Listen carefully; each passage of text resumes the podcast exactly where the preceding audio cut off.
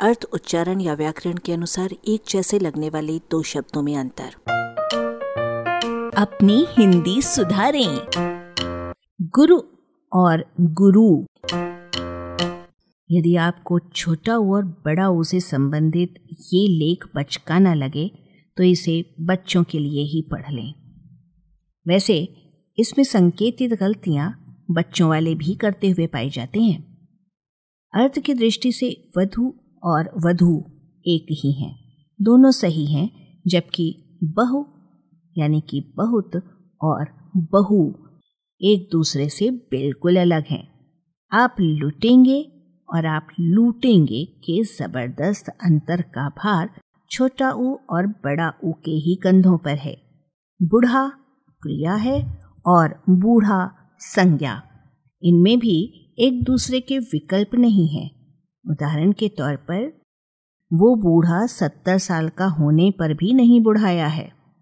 एक नियम है, शब्द के अंत में बड़े ऊ का छोटे ऊ में परिवर्तन। पुल्लिंग आँसू और कंगारू। विकारी बहुवचन ही आंसुओं और कंगारुओं हो जाते हैं।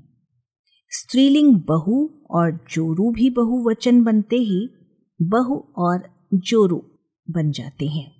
सही शब्द ऊपर नहीं, ऊपर है। ऊंचाई नहीं, ऊंचाई है। इसके विपरीत, उगना नहीं, उगना है। उंगली नहीं, उंगली है। एक दो आदत शब्द, हाउस की जगह हाउस होगा और जुडो की जगह जूडो होगा। ज़्यादा बुरा हाल छोटे रू और बड़े रू का है। कोई गलत सलद नेहरू लिख रहा होता है तो कोई पुरुष और दुरूह लिख रहा होता है।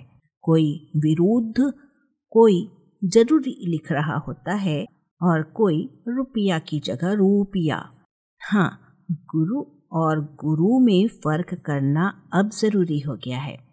शब्द कोशों में गुरु घंटाल के अर्थों में पहुँच चुका है। हिंदी भी कम उर्वर नहीं है।